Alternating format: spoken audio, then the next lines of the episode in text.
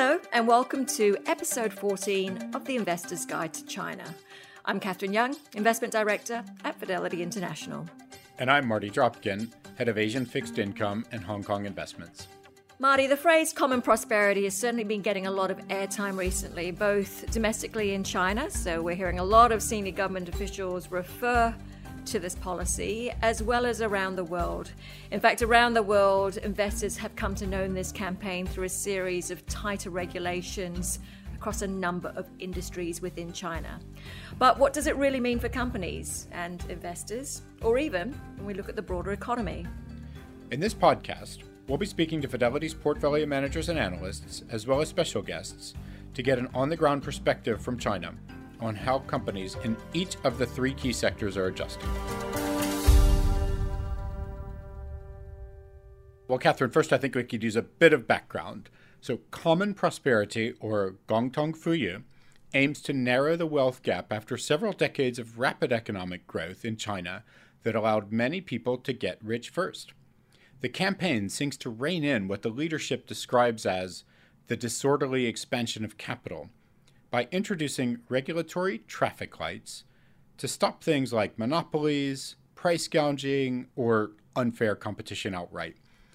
The stated goals of common prosperity are focused on economic growth, but then dividing that growth more equitably. For example, by making sure small and medium-sized enterprises can stay competitive, and especially that they can continue to create new jobs. Marty, job creation is certainly very high up on the government's agenda at the moment. And in fact, this initiative that you've explained, we really saw it accelerate last year through waves of regulatory tightening. And a lot of this tightening has targeted three key areas, that being healthcare, education, and housing, commonly referred to in China as the Three Mountains. Now, they're known as the Three Mountains because they represent big and rising burdens to the cost of living for many households. Over the past year or so, companies operating in these sectors have seen significant market volatility and, dare I say, quite negative sentiment when it comes to how investors have viewed them. So how are they responding and adapting to the new operating environment? What's working and what isn't? And what strategic or tactical adjustments are investors making in response? Marty, which of these three mountains shall we tackle first? Well, Catherine, let's start with healthcare. I recently had a chance to catch up with David Hoidl, the C E O of Delta Health, a hospital operator in Shanghai specializing in cardiovascular care. And full disclosure, Delta Health is backed by Fidelity's affiliated company, Eight Roads. Hi, David. I know you don't run a COVID hospital, but could you start by just giving me a quick snapshot of what it's been like running a hospital in Shanghai over the past few very challenging months? Uh, well, as you say, uh, we're not a COVID hospital, but I would say the operative word uh, has been challenging, uh, without a doubt. Uh, several things I would touch on. Uh, certainly, first, when the outbreak and the lockdown started to go into place, uh, the primary concern was around supply chain issues, uh, but we've been uh, very successful at being able to maintain uh, medications, consumables, Uh, even food supply, which has been a challenge for a lot of people. Probably the most significant uh, has been uh, related to staffing. As you'd imagine, with a lot of communities, actually the entire city in lockdown, we started to house a lot of our staff at the hospital, some of whom we've housed in the hospital for weeks. Some of them have been there for a couple months. But all in all, we've done quite well. Could you tell us a little bit about Delta Health? What's unique about it, and how does it fit into the broader healthcare system in China? Absolutely. Uh, we've been operating in Shanghai for going on almost six years. We're actually licensed as a general hospital with a cardiovascular center of excellence, which is our primary focus. And so we provide primary care services to the immediate community, Uh, whether that's things like general practice, pediatrics, E N T, dermatology. But again, our real focus has been cardiovascular disease. And we've been seeing those patients from all over China. In terms of the broader healthcare system, the private hospitals are still a relatively small part of the healthcare market. And most of them provide, uh, again, what you would know as primary care or secondary care, whereas we provide what's referred to as tertiary care. And as a private hospital trying to balance the quality and affordability of healthcare, what are some of the other challenges you face? I would say one of them has been uh, kind of the, the general public's perception of private healthcare. Of course, China's been dominated by the public system forever, essentially. Although the private industry is growing, we do encounter uh, that, again, it's a perception issue that we've been doing a lot of education around, that private hospitals are expensive. But I think we're also benefiting from, as I'm sure you know, um, commercial insurance is growing in China, the rising middle class, and they're very much looking for a different, not just quality of healthcare, but experience in their healthcare. So, David, last question. Why is there a need for a heart-focused hospital? And I guess, for instance, is, is heart disease on the rise in China? Yeah, it certainly is. In fact, um, I would say some of the visionaries of Delta saw what is a very high incidence of cardiovascular disease in China. And the belief is by a lot of experts that with the aging of the population, the need will grow even more. You know, I would say that it was the result of certainly a large incidence, a large demand for these services. And also we were able to recruit some of the leading professors, not just in China, uh, but internationally, whether it's in cardiac surgery, cardiology. And I think they were also looking for a different model of care and a different way of practicing. David, I just want to thank you for your time today and uh, really appreciate you joining the podcast. My pleasure. To talk more about this, we're joined by Yuanlin Leng, an equity analyst and portfolio manager based with us in Hong Kong.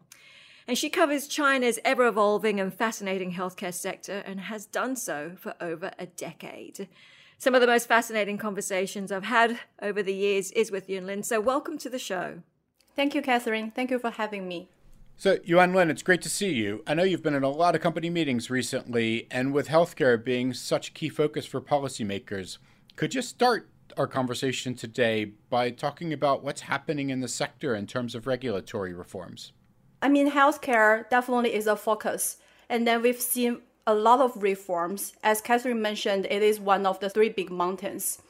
And then we hear anecdotes about, you know, a family gets back to poverty because a family member unfortunately gets ill. So, you know, under the um, big trend of common prosperity and eliminating poverty in China, healthcare is definitely an important sector to be addressed. And then since uh, two thousand eighteen, you probably hear a lot about the group purchase organization, which we um, we call it G P O as well. So this is basically a, a, a method for uh, the government to lower the price for uh, drugs and also medical devices. So the focus really has been recently on G P Os, or as, as you said, group purchasing organizations. Could you give us a little bit more detail on that and how it comes to life? Sure. Yeah. So G P O is basically on the generic drugs. So if we look back in China, the market uh, is uh, very much generic drug-centric before. In China, around sixty percent of the pharmaceutical market is dominated by generic drugs. And then before G P O was introduced, uh, there, uh, the generic drugs even go off patent. Uh, they still can charge at a very high price, which means the insurance funds need to pay a very pricey uh, generic drugs, but don't have room to compensate to reimburse for the innovative drugs. And then this is why if people get ill and then they want to uh, get a better treatment, they still need to pay out of pocket. And all of this have been changed from two thousand eighteen when China introduced the uh, G P O. I remember um, you telling me about this movie called Dying to Survive. And it's, in fact, still one of my favorite movies, just about this very point regarding the financial burden on people, as well as this access to quality care. So in this movie, for example, it was treatment, uh, a cancer treatment. So outside of the movie world, what data points really reflect the progress in this area? Yeah, sure. Uh, insurance coverage has al- always been eccentric for the government. So it it dated way back to two thousand five, when the focus back then was to improve the insurance coverage ratio. So the population that under public insurance as a percentage went from twenty-five percent back in two thousand five to nearly one hundred percent uh, in two thousand thirteen. And then G P O came came in, and then to help to tackle the problem of uh, you know insurance fund paying majority on generic drugs, but not on innovative drugs. With G P O, um, insurance fund can pay less on generic drugs and then focus more on innovative drugs. And then so if we look at the out-of-pocket payment from household as a percentage of total healthcare expenditure, this number has been reduced steadily from around sixty percent back in two thousand to only twenty-seven point seven percent in uh, two thousand twenty. That, that's that's fascinating, Yuanlin. And I guess let's talk about the companies you cover a little bit. How are they responding? Because you've just really talked about an environment that's changed dramatically over the last ten or twenty years. How are those companies responding, and how are they adapting to the challenges that the industry is facing? Yeah, I, I see a lot of companies under my coverage, they are transforming. So as I mentioned, China used to be a generic drug-dominated market. So, you know, these companies used to make generic drugs only. But then with all this transformation introduced by G P O and then various other reforms, these companies are moving to transform themselves to invest in more innovative drugs. So they are bringing in talents and then investing heavily in R and D and then transform themselves into innovation-driven company. So, you know, if we look at it then, Yuanlin, whilst a lot of investors think that the focus on common prosperity is negative, on the other side of the coin, we've seen a lot of positive reforms, especially promoting innovation. So in that regard, you reckon innovative companies have been performing better than the generic ones? That's very interesting that uh, um, when we see the market volatility started around July last year, with the common prosperity as as a trigger for that, I have to say, um, we see sell-off is uh, is kind of like universal, uh, regardless of uh, you know if these companies are doing generic drugs or innovative drugs. So this is quite interesting because, you know, the fear about, you know, how these companies can maintain profitability and then the fear about, you know, all the news flows about G P O just to dampen uh, investor sentiment towards the sector. And I see this uh, as a very interesting opportunities.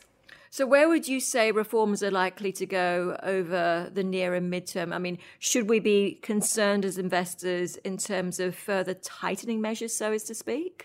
Yeah, I think, you know, like for generic drugs, right? So I think G P O will be a normal practice. And then this has been announced at various policy meetings.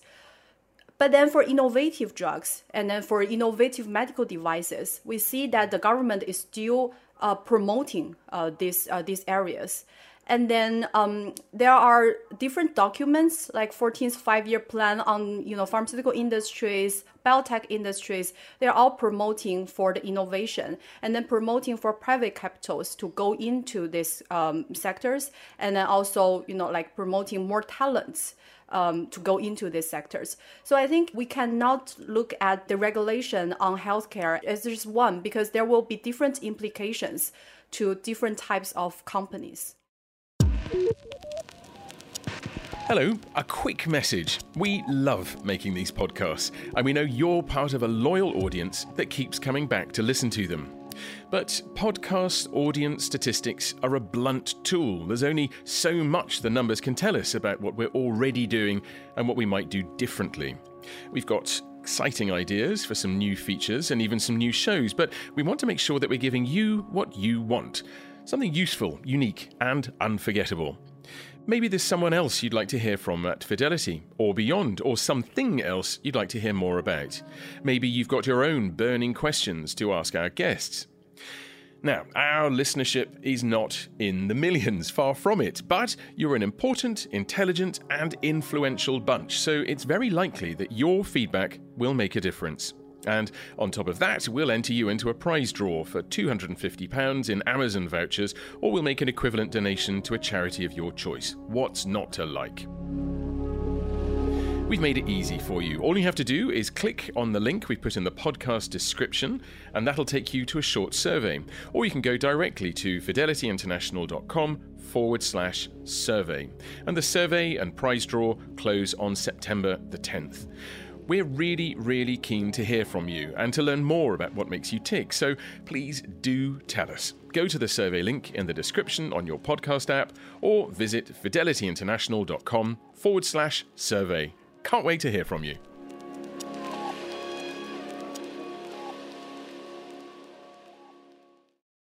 From healthcare, let's move on to education, the second of our three mountains. Sweeping new regulations last summer significantly altered the investment thesis regarding the country's after-school tutoring sector. The move is intended to make sure young people are focused on China's core academic curriculum. But policymakers didn't stop there. The video game industry was subsequently overhauled, and in fact, we saw hard limits on the number of hours kids can play games during the week. Well, you know, Catherine, and what was so fascinating about the way these events came about was how quickly things changed and how quickly the markets reacted to this series of announcements and adjustments that came out of the regulator. So it, it was definitely an interesting time.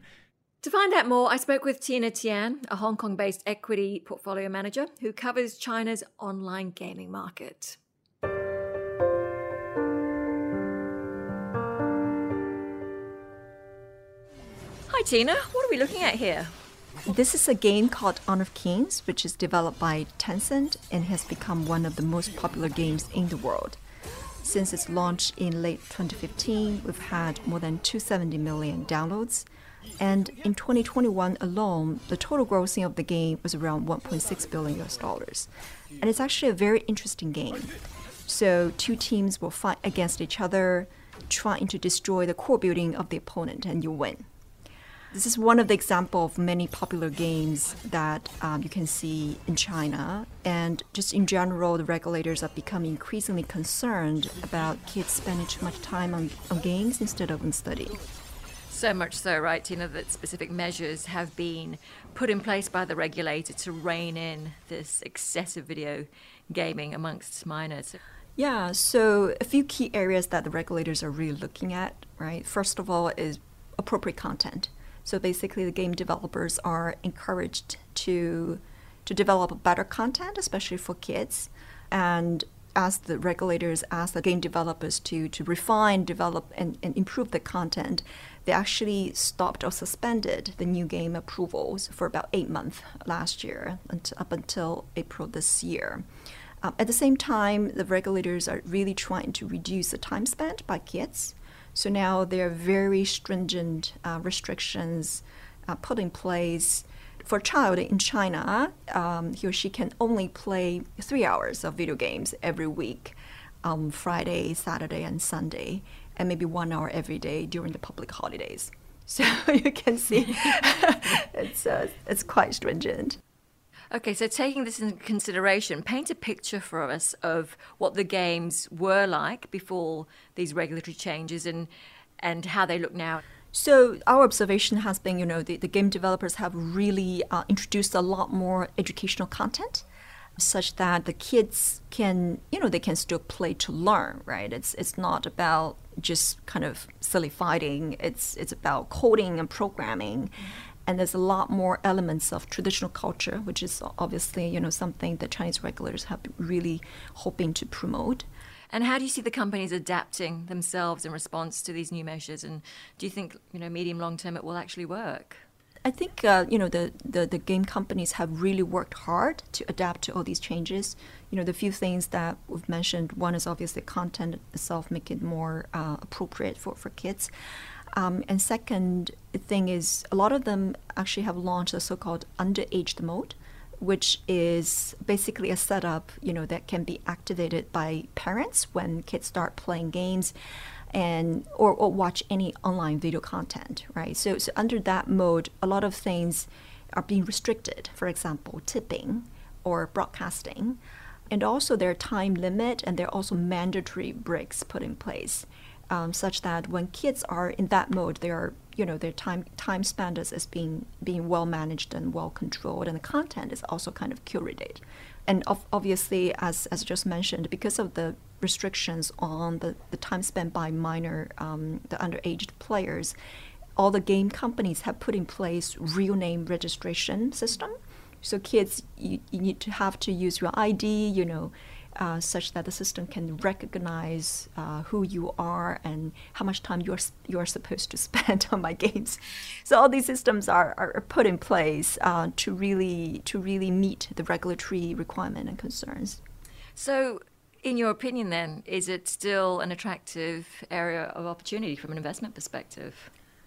I, I think so. So, so I think, you know, the most important thing is what the game companies have done really effectively address the concerns of regulators. So, you know, with a, a short period of time of um, new game approval suspension, we're, we're seeing the, the approval process uh, resume and come back. So things are back to normal, right? And secondly, if you, if, if you look at the actual impact on the business itself, it's actually pretty small. So the fourth quarter of twenty twenty-one um, was actually the first full quarter that we are seeing impact from the, the minor protection measures. Obviously, you know, time spent by minors have been down by like eighty percent. The grossing, that is the game revenue spent by minors, are down as well because of, you know, naturally it just come down together with the time spent by, you know, seventy to eighty percent. But still that, that contribution is only low single digit for most game companies. So the impact is, is manageable, and, and really, you know, the, the, the regulators are not trying to kill the industry for everybody. Is is really to, to to avoid or reduce the distraction for, for kids and protect the kids. So as far as that concern is taken care of, the industry can move on. Yeah. Tina, thanks so much for spending time with me today. Thank you, Catherine, for having me.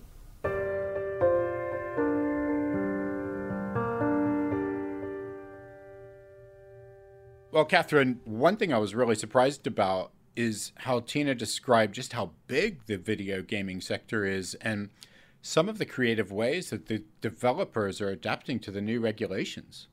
You know, Marty, it's not just the gaming industry that we've seen companies adapt. And, and I've got to say the pace of, of adapting as well has been quite phenomenal. I mean, Yuanlin, would you agree in terms of reforms come out and how the companies in, in your sector managed? Yes, definitely. I think the pace that, uh, you know, like uh, my coverage companies adapt is also very quickly.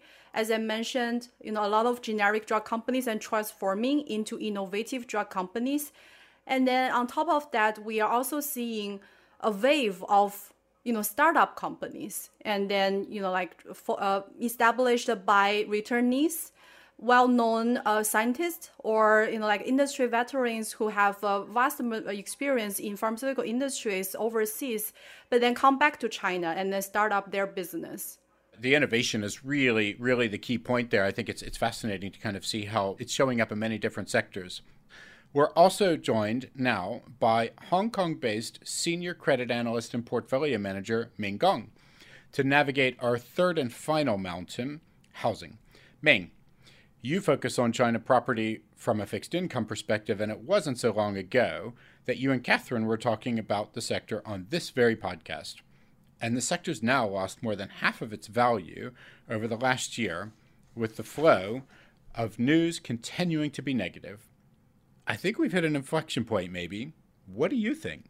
Yes, Marty. Um, I think last year, we saw a policy-induced deleveraging process that triggered uh, a lot of stress in the sector.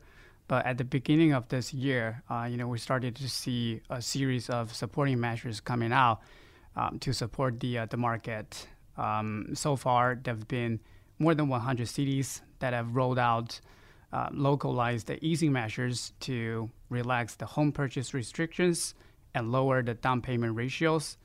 And more recently, Uh, the central bank P B O C and the banking regulator uh, C B I R C jointly announced to cut the mortgage rate floor by twenty basis points And then shortly after, the five-year uh, loan prime rate, known as L P R, was also cut by fifteen basis points.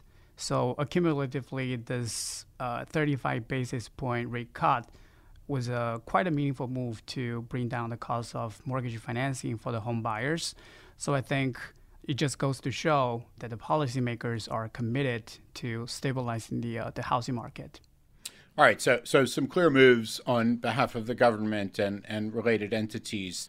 But I guess the key thing is how that shows up in the markets. You know, how have you seen some response and valuations of companies of those support measures that you've seen recently? Yeah, so far we haven't really seen any kind of a policy easing measures being reflected um, in the bond prices or the, uh, the property sales data yet. Historically, housing policy normally leads the physical market by six mon- months or so. So it is likely we're going to have to wait for uh, another few months to to assess. And I think that's uh, what the market is kind of uh, uh, taking the approach with as, uh, as well.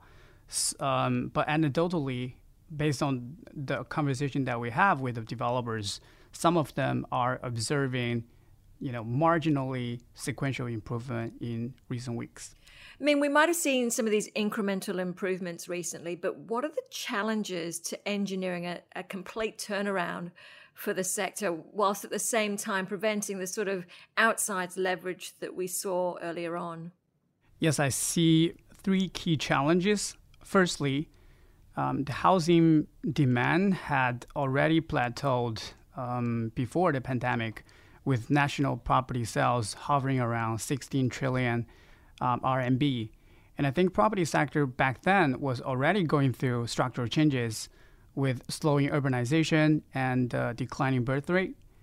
Secondly, um, the policy-induced uh, deleveraging that you know led to historically high default rate uh, last year in the property sector had has negatively impacted home buyers' um, confidence and stir concerns over developers' uh, project completion abilities.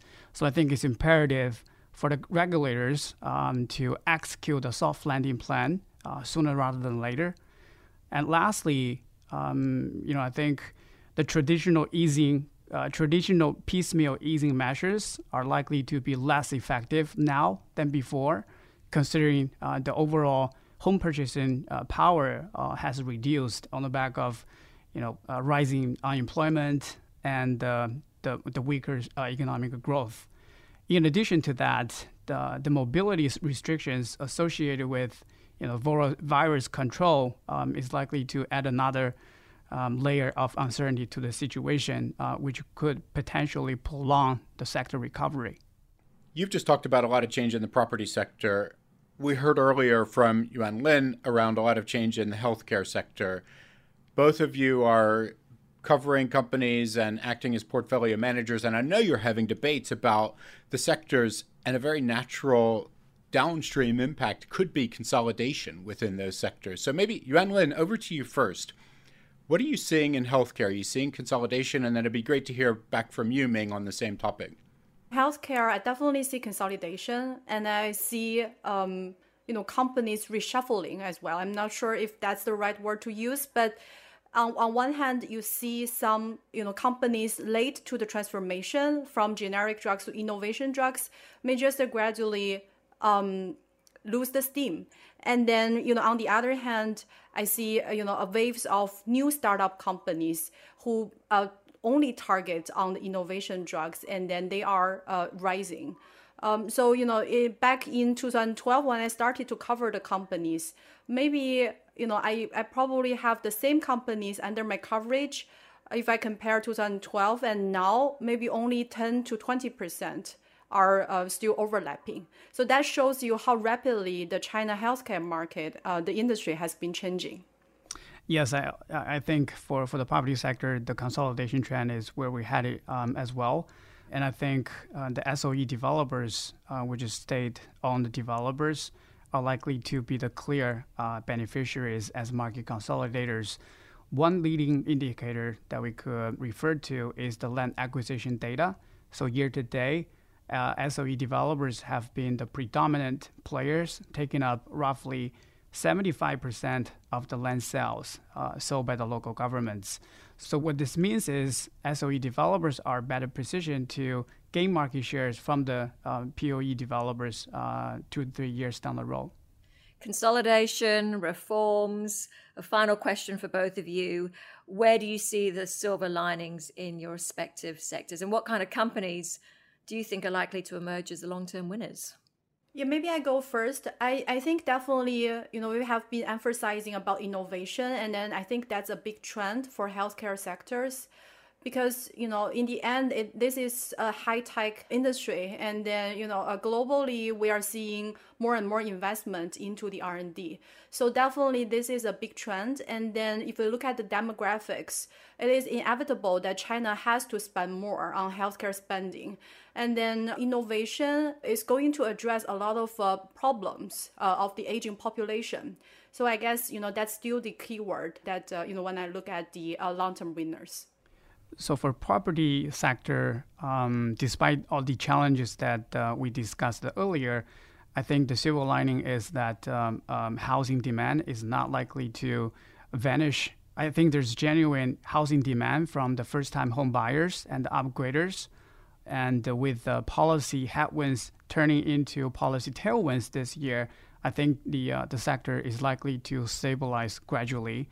And a stable housing sector is the key foundation for developers to get back on track and address their liquidity and debt issues. So with that, I think developers with strong balance sheet, well-managed uh, maturity profiles, and strong access to funding will be the uh, the long-term winners.